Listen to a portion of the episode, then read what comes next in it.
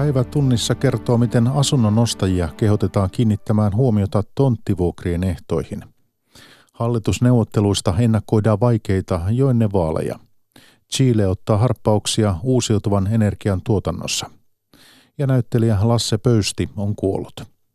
Hetken kuluttua eduskuntavalitentissä on SDPn Antti Rinne. Olen puolestani Mikko Jylhä, hyvää iltaa.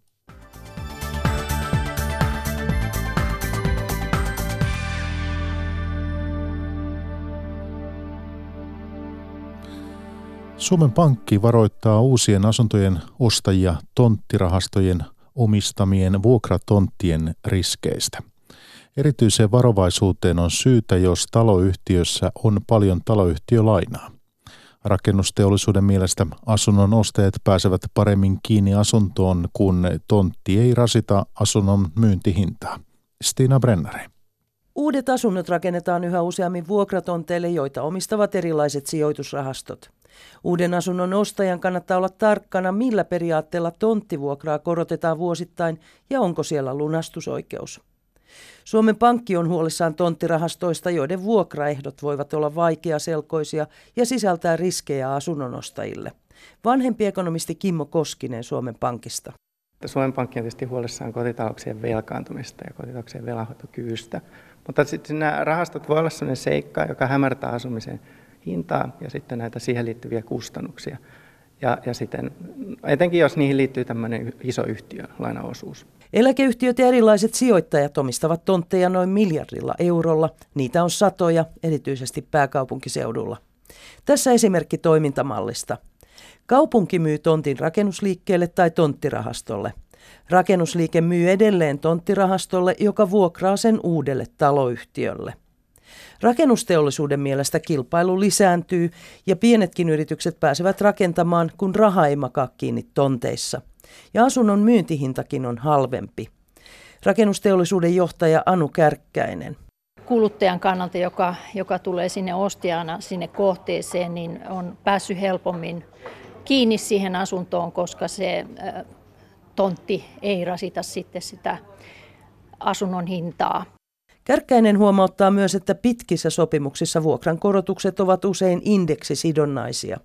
Kiinteistöliitto puolestaan varoittaa sopimuksista, joissa tonttivuokraan on lisätty elinkustannusindeksin lisäksi jokin prosentti, ja se voi olla sudenkuoppa. Kiinteistöliiton toimitusjohtaja Harri Hiltunen. Nämä tämän tyyppiset niin kuin voivat johtaa pidemmällä aikavälillä aika voimakkaisiinkin korotuksiin ja sitä kautta asumismenojen nousuja. Asuntokauppoja tehtäessä vuokrasopimuksista pitäisi saada kiinteistöliiton mielestä tarkempi tieto. Onko teillä käsitystä, ovatko asuntojen hinnat nousseet näiden vuokratonttien takia? Mielestäni ei. Noin sanoi rakennusteollisuuden johtaja Anu Kärkkäinen. Helsinki ja Vantaa ovat nyt päättäneet tarjota itse enemmän vuokratontteja taloyhtiöille joten tulevaisuudessa rahastoille voi jäädä vähemmän ostettavaa. Eduskuntavaalien jälkeen käytävistä hallitusneuvotteluista ennakoidaan vaikeita. Kyselyiden mukaan suurimpien puolueiden kisa on hyvin tasainen ja enemmistöhallitukseen tarvitaan mukaan useita puolueita.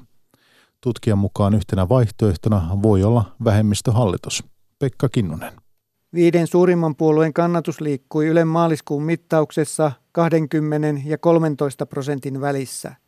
Politiikan tutkija Antti Ronkaisen mukaan vaalien jälkeen yhdeksi vaihtoehdoksi voi nousta vähemmistöhallituksen muodostaminen. Se on poikkeuksellista, mutta tällä hetkellä tämä vaalitulos on niin tiukka ja niin vaikea, että joka tapauksessa tulee vaikeat hallitusneuvottelut. Ja periaatteessa se poliittinen vaikeus näille puolueille mahdollistaa poliittisen kulttuurin uudistamisen siihen, että voidaan alkaa harkitsemaan sitä, että tarvitaanko välttämättä, halutaanko luoda tämmöinen laajapohjainen ja epäideologinen hallitus vai lähettäisikö esimerkiksi samalle tielle kuin Ruotsissa ja Tanskassa ja muualla Länsi-Euroopassa, että tehdäänkin vähemmistöhallitus, joka olisi ideologisesti koherentimpi, jossa tämä niin politiikan teon dynamiikka hallituksen ja opposition välillä muuttuisi. Vähemmistöhallitus joutuisi hakemaan esityksilleen etukäteen tukea ainakin joiltakin oppositiopuolueilta. Kokoomuksen puoluesihteeri Janne Pesonen ei vähemmistöhallituksesta innostu. Voi tietenkin tulla eteen tilanteita, joissa ei yksinkertaisesti enemmistöhallitusta saada kasaan ja silloin tietenkin tilanne on toinen, mutta kyllä itse näkisin ja kokisin hyvin vahvasti, että lähtökohtana täytyy olla pyrkimys vahvaan enemmistöhallitukseen. Kyselyissä suurimman puolueen SDPn puheenjohtaja Antti Rinne on hahmotellut hallitusta, jossa olisivat demareiden, vihreiden ja vasemmistoliiton lisäksi kokoomus tai keskusta. Tutkija Antti Ronkaisen mukaan kysymys on, lähtisikö keskusta mahdollisen suuren vaalitappion jälkeen apupuolueeksi rinteen hallitukseen, tai olisiko kokoomus valmis nielemään SDPn talous- ja työmarkkinalinjaukset? Mä luulen, että se haaste voi olla tuota, demareiden, varsinkin Antti Rinteen ja sitten kokoomuksen tämä erimielisyys työmarkkinapolitiikasta, joka tulee olemaan vaikea. Vihreiden puheenjohtajan Pekka Haaviston mukaan tavoitteeksi on edelleen asetettava enemmistöhallituksen muodostaminen. On todennäköistä, että tuleva hallitus on sellainen kolmijalkainen hallitus, että, että siinä on kolme suurta, keskisuurta puoluetta mukana ja kaikki tietää jakkaroista, niin kolmijalkainen jakkara on aika kiikkerä, kiikkerä, kun siitä ottaa yhden jalan pois, niin se ei ole enää pystyssä ja sen takia tietysti hallitusneuvottelut tämmöisellä kolmen pohjalla on haastavia ja vaikeita. Politiikkaradion vaalitentissä oli tänään SDPn puheenjohtaja Antti Rinne, joka sai vastattavakseen muun muassa työelämään, työttömyysturvaan ja työeläkejärjestelmään liittyviä kysymyksiä. Aktiivimallin epäoikeudenmukainen leikkuri puretaan Rinne lupaa. Toimittajina Tapio Pajunen ja Linda Pelkonen. No niin, neljä vuotta Antti Rinne olet arvostellut tätä Sipilän hallituksen epäoikeudenmukaisia päätöksiä – siellä on aktiivimalli. Puretaanko se? Kompensoitteko nämä kelatukien leikkaukset ja jäädytykset tai palkansaajien kikymenetykset, kuten julkisen sektorin lomarahaleikkaukset? Kompensoitko nämä, jos olet hallituksessa? No lähdetään liikkeelle tuosta aktiivimallista, niin se leikkuri, mikä on täysin epäoikeudenmukainen, että ihminen, joka pyrkii työ, työpaikoille tai pyrkii koulutukseen, eikä sinne pääse, menettää 5 prosenttia ansiosta noin karkeasti ottaen kolmeksi kuukaudessa, taas sitä seuraa kolme kuukauden ja niin edelleen ja niin edelleen. Tämä leikkuri puretaan. Se on, se on ehdottomasti selvää, että näin me tullaan tekemään. Sitten mitä tulee näihin muihin äh, luettelemisiin epäoikeudenmukaisiin asioihin, niin lähtökohta on se, että, että äh, rakennetaan äh, niille väestöryhmille, jotka nyt on tässä äh, Sipilän hallituksen aikana erityisesti kärsinyt, niin kuin lue, sanoin, että eläkeläiset, työttömät, lapsiperheet, opiskelijat ja sitten tietenkin koulutusleikkauksia siihen päälle, niin näille ryhmille luodaan oikeudenmukaisempaa tulevaisuutta korjaamalla niitä leikkauksia, jotka siellä on toteutettu. Eli tämä on, tämä on lupaus siis? Siis korjaamalla niitä leikkauksia, joita on toteutettu. Mä, mä en usko, että kaikkia pystytään ainakaan kerralla korjaamaan. Se oli tosi kipeä tämä julkisen sektorin lomarahojen leikkaus Kyllä. muun muassa erityisesti naisvaltaisille aloille. No, Hyväksytäänkö me nyt kuitenkin vaan sitten, että... Jos, katsot, että tämä... jos katsotaan meidän vaihtoehtobudjettia koko tämän äh, vaalikauden, niin niissä on jokaisessa va- vaihtoehtobudjetissa laitettu kunnille sitä rahaa, mikä Sipilän hallitus leikkasi pois, jotta ne lomarahat voisi palauttaa. Kyllä me tätä ei tulla jatkamaan, jos on edessä vielä, että nämä lomarahaleikkaukset. Kikysopimus on päättynyt 2019 ja, ja, tota, ja en, en, usko hirveän helpolla semmoista uutta ratkaisua tuloa, jossa epäoikeudenmukaisesti leikataan julkisen sektorin naisilta, pienpalkkaisilta naisilta niin, lomarahaa. Eli ei ainakaan lisää leikata. No ei varmasti ja, ja toivottavasti löytävät semmoisia TES-ratkaisuja, VES-ratkaisuja, virkaehtosopimusratkaisuja, että nämä jotenkin kompensoidaan nämä leikkaukset. All right. No hei, työelämä on muuttunut. Sä tiedät itse sen varsin hyvin. Mm-hmm. Entinen AY-juristi. Kyllä. Sulla on paljon tietoa työelämästä. Yli miljoona on pätkää silpputöissä. Mikä on ratkaisu niihin ongelmiin, mitä – de facto jo tapahtunut työelämän muutos on tuonut. Ja siis tämä on erityisesti sukupolvikysymys. Mitä sä lupaat nuorille? Siis mikä on sinun lupauksesi, vaalilupauksesi nuorille, jotka on kärsinyt tästä mm. työelämän muutoksesta? Kun me katsotaan tällä hetkellä tilastoja, niin tosiasia on se, että tämä niin kuin olemassa tämänhetkinen tilanne, se muutos siitä aikaisemmasta ei niin dramaattinen ole kuin miltä se kuulostaa. Siellä on olemassa tämmöistä silpputyötä, pätkätyötä, epätyypillisiä työsuhteita. Yli miljoona. Joissa siis kokonaisuudessa, niin. mutta kun katsoo työmarkkinoita aiemminkin, siellä oli määräaikaiset, siis nämähän on samoja asioita kuin määräaikaiset, osa-aikaiset työsuhteet vielä enemmän silppussa kuin mitä tällä hetkellä, tai silloin aikaisemmin Väitätkö, että ne ei ole lisääntynyt ollenkaan? On ne lisääntynyt lisääntyy, en mä sitä sanokaan, mutta mä sanon, että se ei ole niin dramaattinen se muutos kuin mitä tällä hetkellä puhutaan, mutta meillä on tulossa aika, jolloin tämä muutos saattaa olla nopeasti ja dramaattinen. Kyseenalaistatko tämän työelämän muutoksen siis? Mitä? En, en missään tapauksessa kyseenalaista, mutta kun sä kuvaat sitä ikään kuin se olisi niin kuin, äh, hirveän nopeasti tapahtunut järkyttävän iso muutos, niin se on tietyiltä osiltaan tapahtunut muutos, mutta ei koko työmarkkinoiden kohdalta vielä. Tämä on itse asiassa ongelma tällä hetkellä, koska kaikkialla työelämässä tämä muutos ei näyttäydy samalla tavalla. Ja sen takia meidän pitää niin kuin yhdessä nyt analysoida tilanne ja kyetä rakentamaan tulevaisuuden varalta parempaa työelämää, joka tarkoittaa sitä, että meidän täytyy työuran aikainen koulutusjärjestelmä saada, että ihminen pystyy muuntamaan omaa koulutustaan mahdollisimman nopeasti, joustavasti.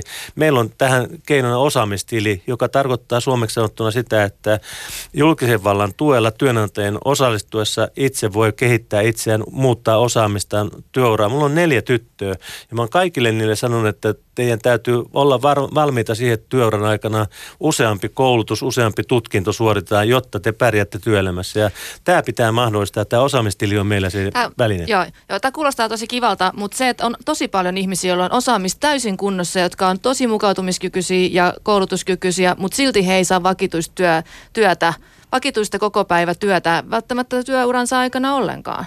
Ja meillä on yliopistossa paljon sellaisia ihmisiä, jotka nimenomaan tämän ongelman kanssa joutuu temppuilemaan ja sen takia mun mielestä niissä tilanteissa, missä julkinen valta, julkinen taho pystyy asioita korjaamaan, niin pitää korjata ja esimerkiksi yliopistojen rahoitus on nyt niin. nimenomaan niin. tärkeää niin, ja, Mutta koko meidän yhteiskunta tuntuu olevan rakennettu sen varaan, että kaikilla on kokopäiväinen kokopäiväinen vakituinen työ, niin miten tätä pitäisi muuttaa tätä järjestelmää niin, että se ottaa huomioon myös varsinkin nämä uudet sukupolvet ja nuoremmat, jotka ei välttämättä pääse tämmöisen keskiluokkaisen elämän kiinni ollenkaan? No, jos mä nyt sanon sulle niin kuin pari sellaista asiaa, millä pystytään tilannetta merkittävästi, niin kuin turvallisuutta merkittävästi rakentamaan.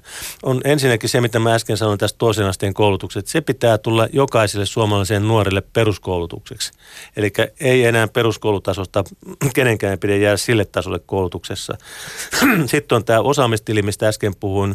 Se on, se on toinen tämmöinen elementti. Kolmas elementti on tämä sosiaaliturvan uudistaminen sillä tavalla, että työelämä, opiskelu, työttömyys, yrittäjyys, kaikki nämä voidaan ikään kuin joustavasti mm, tilannetta muuttaa toimii siltä että tämä sosiaaliturvajärjestelmä takaa sen, että on turvallinen olo kaikissa näissä muutostilanteissa. Se me täytyy tehdä nyt aika nopealla Turvaverkkoa. Turvaverkkoa. Eli täytyy huolehtia ihmisten toimeentulosta. Se toimeentulosta huolehtiminen tuo semmoista turvallisuutta, joka mahdollistaa muutoksen teon mm. useammin. Hyvä. Hei, suurena palkansaajapuolueena ette voi nuoria unohtaa. Eikä me Ku- haluta missään tapauksessa unohtaa. Nyt kuitenkin eläkkeestään nuoret maksavat enemmän, mutta saavat vähemmän. Pitääkö nuorten vain tyytyä tähän? Siis maksamaan enemmän ja saamaan vähemmän? Siis tällä hetkellä tilanne on se, että nyt eläkkeelle jäävät ihmiset saavat kohtalaisen suhteessa aikaisempiin kohtalaisen eläketason. Meillä on ongelma se aiempien eläkejärjestelmien puitteissa olevat erityisesti naiset, joiden eläkekarttumasta puuttuu kaikki se, mitä työ, mitä on tehty kotona lasten eteen. 2005 tehtiin eläkejärjestelmän muutos ja sen jälkeen tämä tilanne on lähtenyt pikkuhiljaa korjaantumaan niin, että niin kuin sanoin, että nyt eläkkeelle jäävillä se eläketaso ei jää enää samalla tavalla alas kuin silloin vanhojen eläkejärjestelmien puitteissa. Tämä SDPn lupaus siitä, että 1400 euron alle olevissa eläkkeissä tai 1400 euron ja sen alle olevissa eläkkeissä annetaan sen korotus, on sitten kysymys takuueläkkeestä, kansaneläkkeestä tai työeläkkeestä. Se lähtee liikkeelle sitten nämä ongelmat, jotka vanhat eläkejärjestelmät on aiheuttanut, ne korjataan. Ja tästä me pidetään kiinni. Sitten on kokonaan niin kuin uusi iso asia se, että kun meidän syntyvyys on niin alhainen tällä hetkellä, joka vaikuttaa sitten siihen, että miten palkka, palkkasumma kehittyy tulevaisuudessa, miten se vaikuttaa sitten eläkemaksuihin. Nythän tämä viimeinen eläketurvakeskuksen arvio oli se, että nyt pitäisi nostaa noin 2,5 prosenttiyksikköä eläkemaksuja, jotta eläkejärjestelmän kestävyys turvattaisiin tästä e-, eteenpäin. Sehän on suurin piirtein 10 vuoden aikana tai 10 vuoden välein muutettu tätä arvioa ja aina on vähän korjattu järjestelmän niin, että se kestävyys on saatu palautettua. Mä muistaakseni on niin, että 2022 vai 2021 on seuraavan kerran tarkastelu eläkejärjestelmässä. Silloin pitää taas uudelleen arvioida sitä, että miten tämä maksuposti lähtee mm. kehittymään. Mutta onko se reilua, että, että nuorempi, siis nuoremmat ikäluokat maksaa entistä suurempia maksuja, mutta sitten kun he jää eläkkeelle, niin saa entistä vähemmän? Me, meidän yhteiskunnan ongelma on tällä hetkellä se, että ikäluokat pienenee ja meillä on osittain rahastoiva eläkejärjestelmä, jossa noin 25 prosenttia niistä eläke eläke niin kuin vastuusta on rahastoitu. 75 pinnaa maksetaan tällä hetkellä jokaisen, jokainen työssä oleva maksaa 75 prosenttia nykyisten eläkeläisten eläke, eläkkeestä suoraan. Tär... Eli meidän milleniaalien pitää vaan hyväksyä se, että meillä nyt tulee isommat maksut kuin mitä aikaisemmilla ikäluokilla on ollut. No, ja pidemmät työurat. Täytyy huolehtia siitä, että nämä eläkejärjestelmät tuottaa. Siis se, yksi osahan näitä eläkejärjestelmien niin kuin rahastoinnista on se, että sieltä tulee sitä tuottoa, jolla pidetään näitä eläkemaksuja järkevällä tasolla. Pitää huolehtia, että ne tuottaa. Erittäin tärkeää on se, että ää, ne rahat on turvatusti sijoitettuna hyvällä tuotolla. Tämä on ihan selvä asia, että sä et halua mitään isompaa eläkeremonttia tässä tehdä, vaikka tässä meidän eläkejärjestelmässä on sukupolviongelmia. Se ei ole välttämättä ollenkaan oikeudenmukainen järjestelmä, jos katsoo sukupolvien näkökulmasta, mutta mennään eteenpäin.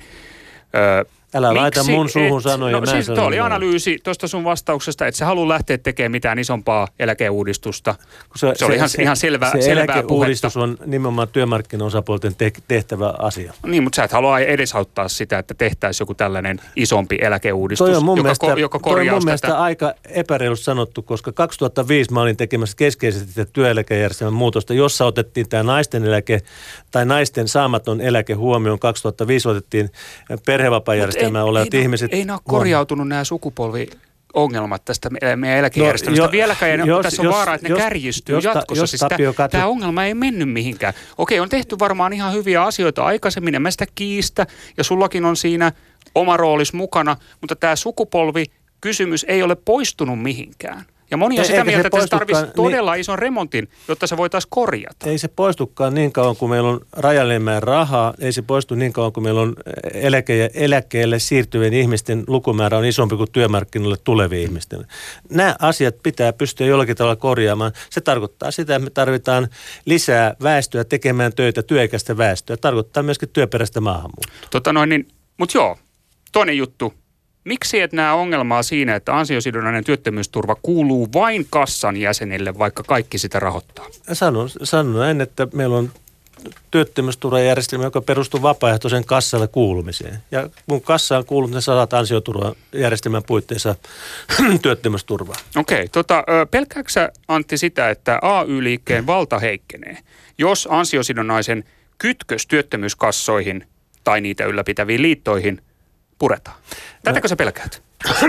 tota, jos katsoo mun puheita, niin kun, siltä ajalta, kun mä oon ollut ammattili- ammattiliitossa töissä, niin varmasti löydät semmoisia aika monta, jossa mä totean, että jos ammattiliittojen jäsenyys perustuu vain siihen, että on työttömyyskassa olemassa rinnalla niin sitten ammattiliittoja ei tarvitakaan. Että mm. ammattiliittojen tehtävä on huolehtia sitä työelämän edunvalvonnasta niin, että työelämän pelisäännöt on reiluja, niin että palkkakehitys on järkevää, niin että siinä otetaan huomioon myöskin koko kansantalouden, ei pelkästään niin kuin yhden alan asioita. Ja, ja jos tämä, tämä murtuu, niin sitten on ihan sama, että onko työttömyyskassaa vai ei näiden, näiden tota, ammattiliittojen yhteydessä. Mun mielestä tämä järjestelmä, missä liittojen yhteydessä on työttömyyskassat, niin on sinällään perusteltu, koska se ansiotaso, se kaikki korvausperusteet tulee sieltä työehtosopimuksen mukaisista palkoista. Ja sen takia täytyy olla tuntemus niihin tessin mukaisiin palkkoja. Ja sillä tämä puolustaa niin tämmöinen nykyjärjestelmä hyvinkin paikkaa. Mutta se raho- rahoitetaan työttömyysvakuutusmaksulla. Siinä on mukana kaikki. Siis 5,5 prosenttia on kassamaksuja tässä järjestelmässä. Plus, että siellä maksaa, jokainen palkansaaja maksaa sen palkansaajamaksun, joka menee sinne kassaan ja se palkansaajamaksun osuus, joka tulee näitä kassaan, siis työttömyyskassaan kuulumattomilta, niin se menee suoraan peruspäivärahoitukseen. Mutta tämä on tietysti, tietysti varmaan sulta ihan, ihan selkeä linja, se on ollut pitkään, tietysti sä oot poliitikko, niin sä oot politiikassa puolustamassa AY-liikkeen asemaa. Eikö se ole ihan selvä no, asia? Siis mä, mä arvostan sitten työmarkkinajärjestöjen tekemää työtä Suomessa. Musta se on ollut äärimmäisen tärkeää meidän talouden ennakoitavuuden ja vaka, vaka, vakauden näkökulmasta. Ja äh, musta taas niin tämmöinen leimaaminen siitä, että sä oot AY-taustainen poliitikko. Niin en, mä, en, mä, en mä leimaa, Antti. En mä leimaa millään tavalla. Mä vaan sanon, että se on sun tausta. Sitä tämä on sun ratkaisu politiikassa. Sä haluat puolustaa AY-liikkeen asemaa politiikassa. Mä, en mä leimaa sitä millään mä tapaa. olen ollut se on, töissä ammattiyhdistysliikkeessä ammattiyhdistysliikkeessä ja se on sun poliittinen on ylpeä linja. siitä, että olen ollut työssä Juu, juu, älä ymmärrä väärin. En mä, en mä leimaa ollenkaan. Se no, on sun se poliittinen linja. siltä. Tentettävänä SDPn puheenjohtaja Antti Rinne, toimittajina Tapio Pajunen ja Linda Pelkonen. Politiikkaradion vaalitentit, ne löytyvät kaikki Yle Areenasta ja jatkuvat ensi viikolla. Nykyistä nopeampia junayhteyksiä koskevat suunnitelmat herättävät ristiriitoja.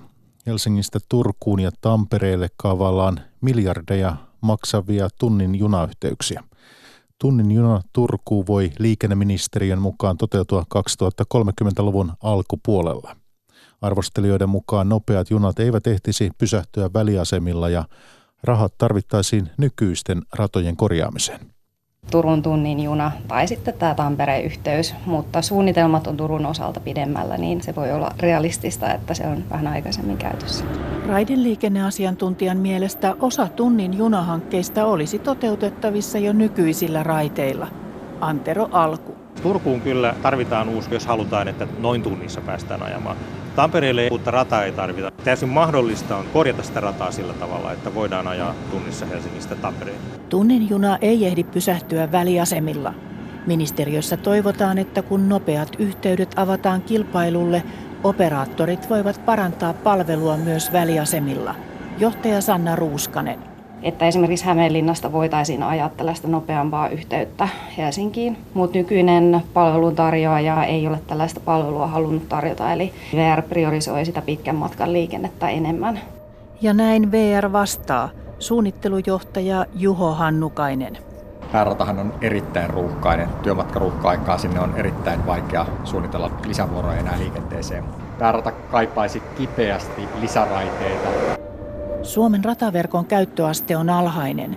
Junia ja vaunuja nykyisten junien perään voidaan lisätä. Raideliikenneasiantuntija Antero Alku antaa esimerkin Tampere-Helsinki väliltä. Yli 80 prosenttia lisää matkustajia Liikenne- ja viestintäministeriökin myöntää, että tilaa riittää, mutta uusia raiteita tarvitaan nopeita junia varten. Johtaja Sanna Ruuskanen. Se ensisijainen tavoite on matkaajan lyhentäminen, eli saataisiin nopeat yhteydet isojen kaupunkiseutujen välille. Uudet ratahankkeet maksaisivat noin 7,5 miljardia. Samaan aikaan nykyinen rataverkko rapistuu, lähes miljardi tarvittaisiin korjaukseen. Raideliikenneasiantuntija Antero Alku samoista rahoista tehdään uudet radat ja kunnossa pidetään entiset. Että kyllä mä olen sitä mieltä, että pidetään ensin huolta siitä, mikä nyt on jo olemassa. Toimittaja oli tuossa Maria Alakokko. Chiilessä eletään energiamurrosta, kun maa nostaa ennätystahdilla uusiutuvan energian tuotantoa. Energiatavoitteita vie eteenpäin myös maahan rakennettava latinalaisen Amerikan ensimmäinen aurinkolämpövoimala – Toimittaja Erkka Mikkonen jatkaa Chilestä. Pohjois-Chiilessä sijaitsevaa Atakaman aavikkoa kutsutaan maailman kuivimmaksi paikaksi. Täällä on myös yhdet maailman otollisimmat olosuhteet aurinkoenergian tuottamiseksi, kertoo alueelle aurinkovoimalaa rakentava Hector Andrés Hieri espanjalaisesta Avengoa-yhtiöstä. Täällä on paljon tilaa rakentaa ilman, että häiritsemme ympäristöä tai ihmisasutuksia. Lisäksi olemme yhdessä maailman parhaassa paikassa auringon säteilyn suhteen, Perlan Hieri sanoo. Sähköä tuotetaan Cerro Dominadorin voimalassa jo aurinkopaneelien avulla. Ensi vuonna alueella on määrä aloittaa toimintansa myös latinalaisen Amerikan ensimmäinen aurinkolämpövoimala. Se tuottaa lämpöä varastoimalla sähköä myös yöaikaan. Chile näyttää suuntaa koko maailmalle siirtymisessä puhtaan energian tuotantoon. Reilu kolme vuotta sitten maa julisti, että sen energiatarpeesta 70 prosenttia tuotetaan uusiutuvista lähteistä vuoteen 2050 mennessä. Chilen määrätietoinen politiikka ja tuotantokulujen lasku ovat lisänneet aurinko- ja tuulisähkön tuotantoa niin tehokkaasti, että tavoitteen uskotaan toteutuvan yli kaksi kertaa suunniteltua nopeammin, kertoo energiaministeri Susanna Jimenez. En tan solo tres años ya esas proyecciones se adelantaron en 20 años, es decir... Olemme toteuttaneet kolmessa vuodessa 20 vuoden suunnitelman. Nyt arvioimme, että saavutamme uusiutuvien energioiden 70 prosentin tavoitteen jo vuoteen 2030 mennessä, Jimenez sanoo. Chile pääsee esittelemään kunnianhimoista energiapolitiikkaansa kansainväliselle yleisölle loppuvuodesta, kun maassa järjestetään YK seuraava ilmastokokous. Pohjois-Chilestä Cerro Dominadorin aurinkovoimalasta Erkka Mikkonen.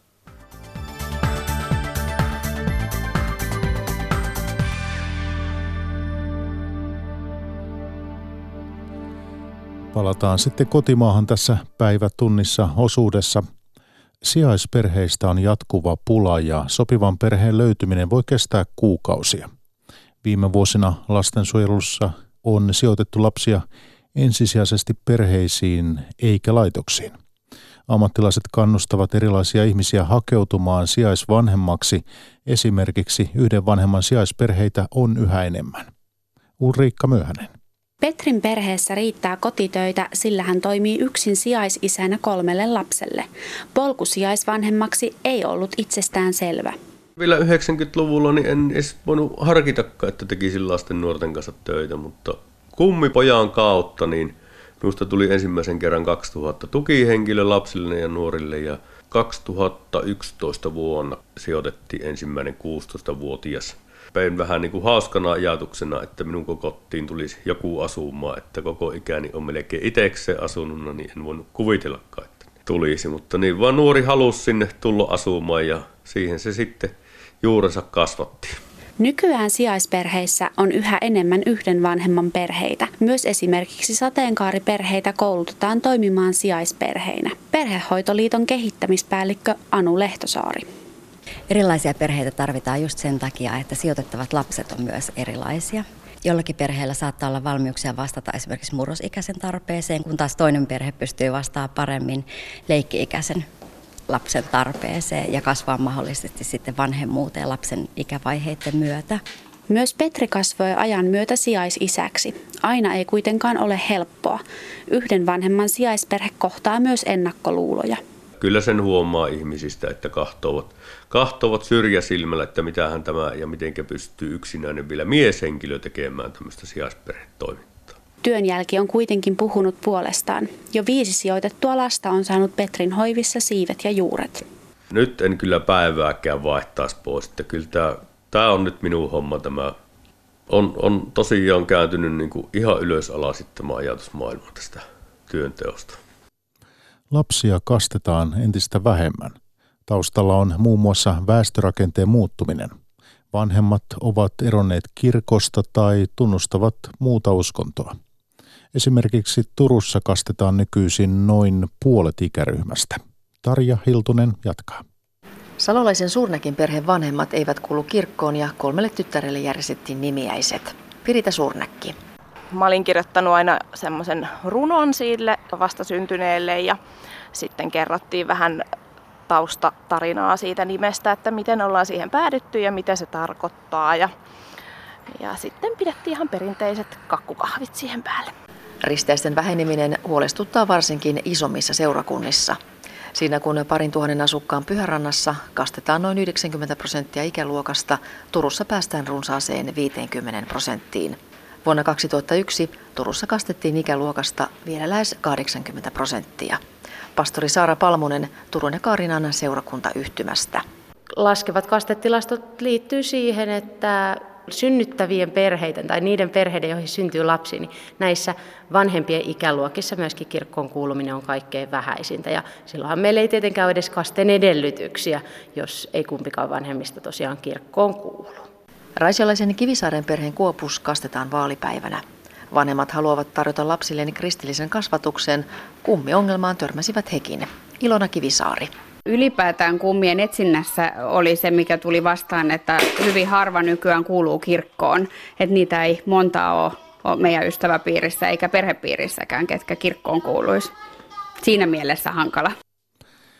Viime yönä kuollut näyttelijä, ohjaaja ja teatterijohtaja Lasse Pöysti oli yksi Suomen rakastetuimmista taiteilijoista. Hän ponnisti lapsitähden uralta teatterin tekijäksi, jonka ura kesti yli 70 vuotta. Sä olet niin kova kourinen. Tätä pitää kohdella kuin perhosta. Itsehän sä sitä täräytit. Mä täräytän pian sinua. Älä nyt viitti vähjätä. Lasse Pöysti oli 14-vuotias, kun ensimmäinen Suomisen perhe elokuva tuli ensiltaan vuonna 1941. Yleisö ja kriitikot ihastuivat nasevaan poikaan, joka vaikutti kameran edessä vapautuneelta. Idea elokuvan oli saatu sekä Hollywoodista että yleisradiosta, jossa Suomisen perhe pyöri kuunnelmana. Näin Pöysti muisteli roolia Mirja Pyykön haastattelussa vuonna 2009. Kun minä sen roolin sain, niin minä puhuin Karjalaa. Ja, ja sitten piti tietysti oppia Helsingin slangia ja sitä semmoista helsinkiläistä koulupojan kieltä. Pöystistä tuli Suomisen Olli myötä Suomen ensimmäinen lapsitähti ja megajulkis, joka kantoi taakkaa vuosikymmeniä harteillaan. Hänestä kasvoi taitava näyttelijä, joka tuli elokuvayleisölle tutuksi koomikkona. Niin asia on sillä tavalla, että äiti sanoi minulle, että mene nyt mussi ja katsele vähän ympärillesi. Ja nyt minä olen katsellut ympärilleni ja minusta tuntuu, että minä voisin jäädä tänne. No, mitä Kolmekymppisenä Pöysti oli jo jättänyt taakseen työpaikan kansallisteatterissa ja siirtynyt Vivika Pandlerin Lilla Teatterniin, jota hän alkoi myöhemmin johtaa. Pöysti oli kaksikielisestä kodista ja joutunut evakkoon Sortavalasta. Pöysti tunnettiin myös Ruotsissa, jossa hän johti 80-luvulla dramaattinia Ruotsin kansallisteatteria. Tuulinen työpaikka heitti hänet takaisin Suomeen ja Pöysti keskittyi näyttelemiseen.